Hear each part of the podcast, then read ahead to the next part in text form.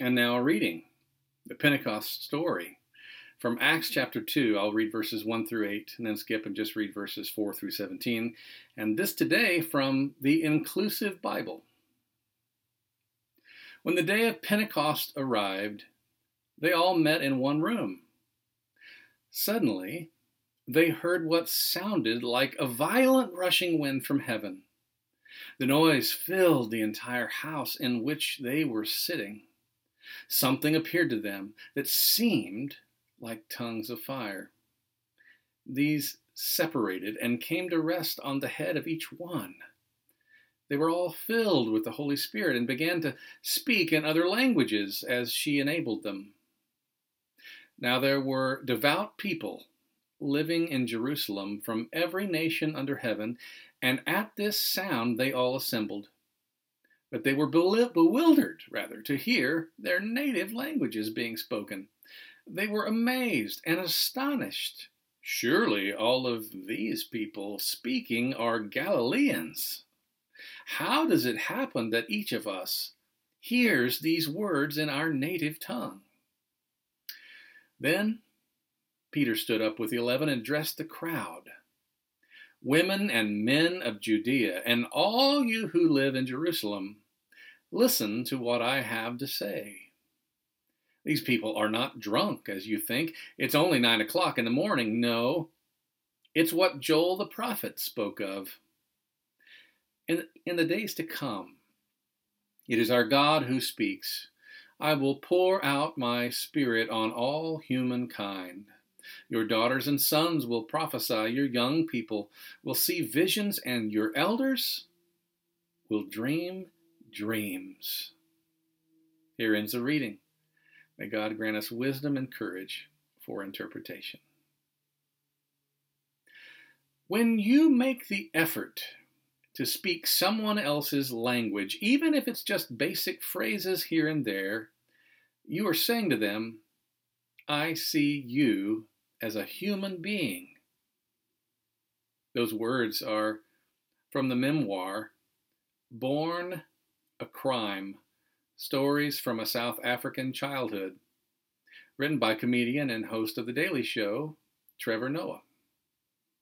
There are 11 official languages in the nation of South Africa, and Noah talked a lot in his book about the challenges and gifts of language in his childhood, growing up as a biracial boy in the days of apartheid.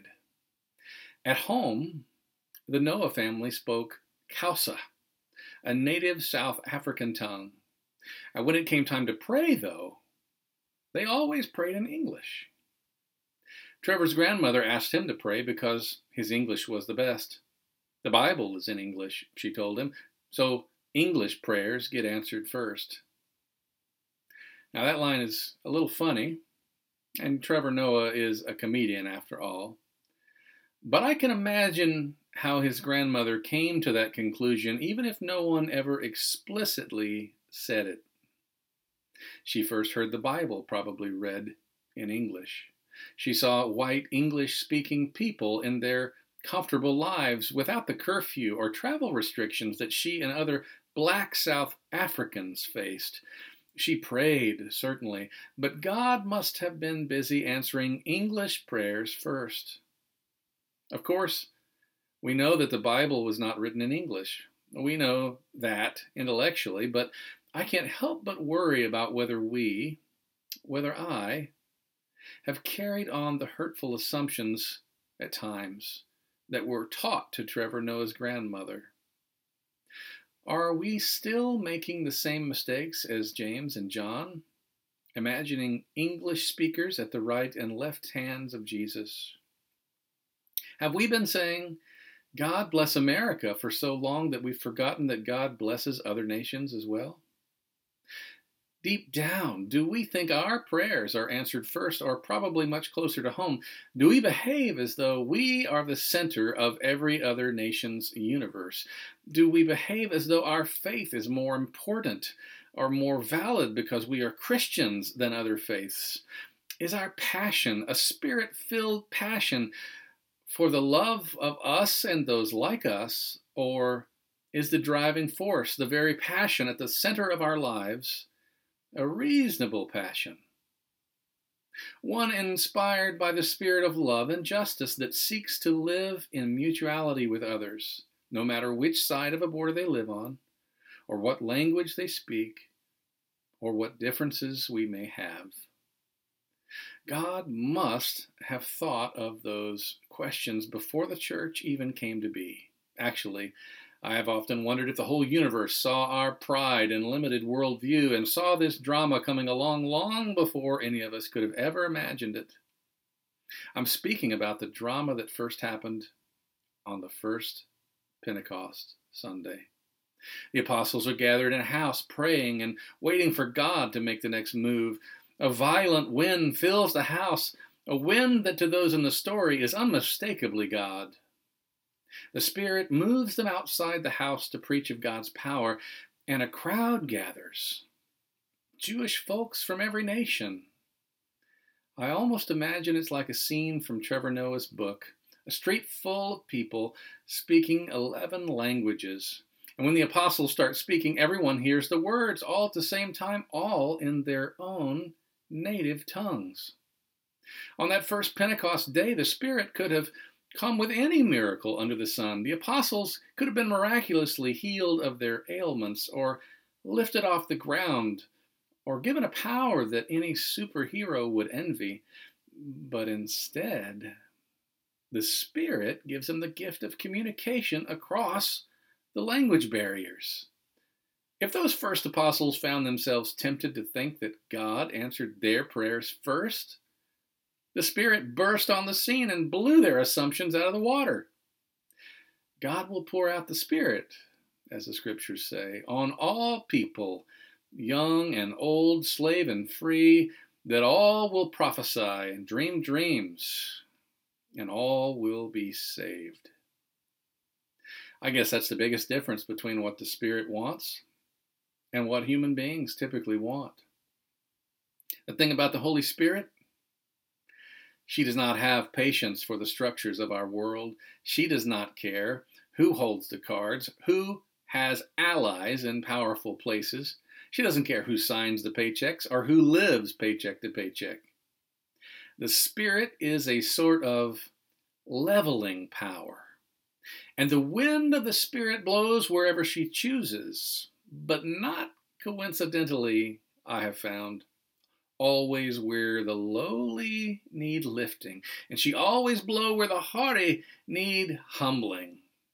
Seems pretty, I don't know, reasonable, wouldn't you say?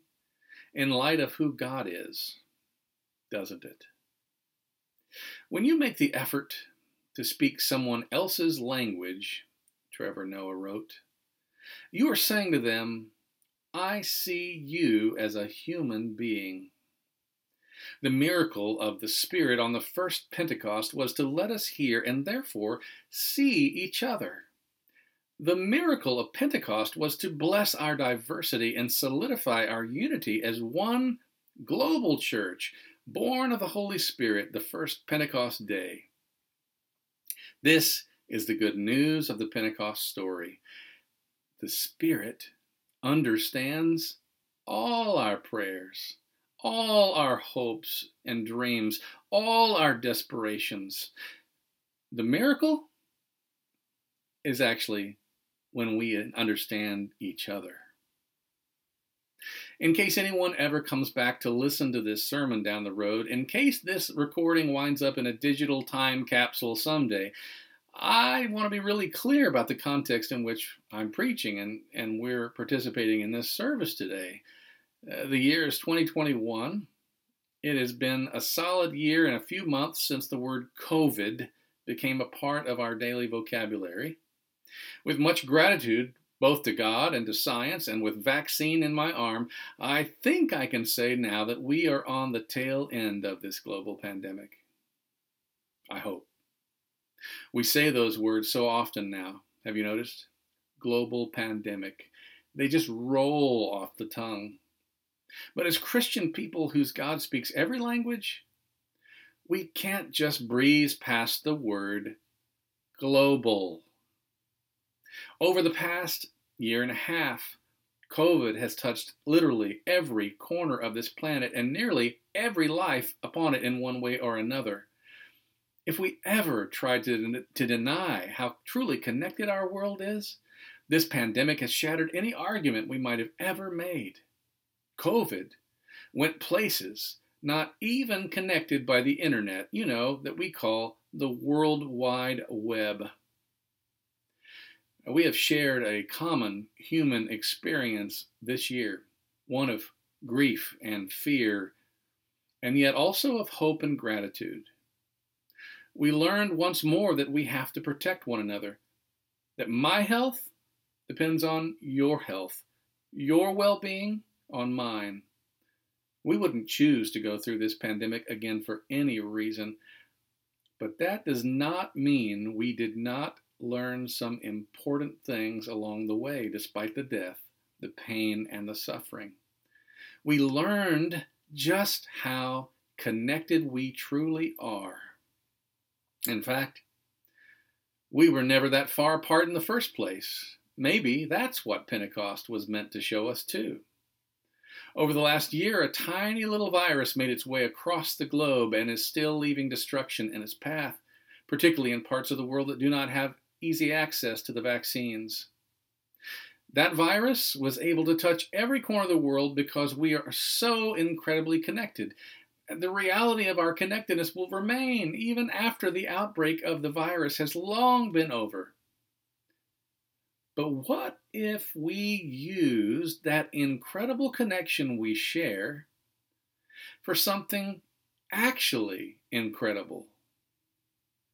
Imagine if we spread something besides a virus across and all around the world in the next year instead of damage and illness and heartbreak. Imagine if we committed ourselves to spreading something other than germs and entrenched patterns of behavior that divide us, and instead, we fully committed to following the Holy Spirit wherever the wind of the Spirit may blow. Imagine if we channeled all the energy we had to put into curbing this terrible pandemic into growing something truly wonderful and life giving. Imagine if we listened to each other, if we had compassion for each other. Imagine if we remembered that what affects you affects me. Imagine if we worked as hard on this, spreading empathy, compassion, as we did curbing the virus. Imagine if I recommitted myself and you yourself to truly seeking to understand one another, not just those like us, but every single other. Could compassion, could empathy spread as quickly? I, I actually think so. Empathy is highly contagious, and compassion can go viral in a heartbeat. Could it travel as far? Well, if a virus can get a plane ticket, I'm sure empathy and compassion can too. What if we're immune to empathy and compassion? Well, no one is actually immune to empathy or compassion. It just takes a little practice. If we're not sure where to start, perhaps we could think back once more to our Pentecost story. Beloveds, our God speaks every language and understands every prayer, every hope, every dream, every cry of desperation. The true miracle can happen. It's actually quite reasonable, really, in light of who God is and therefore who the Spirit of God is shaping us to become. The Spirit is blowing in and all around us, calling us to a very, not far fetched, but reasonable compassion and passion. You want to know what the true miracle of Pentecost was, and I believe can be done once again for our world? The true miracle of Pentecost happens today, or will, I believe, when we truly understand each other and live in that light with empathy and compassion. May it be so. Amen.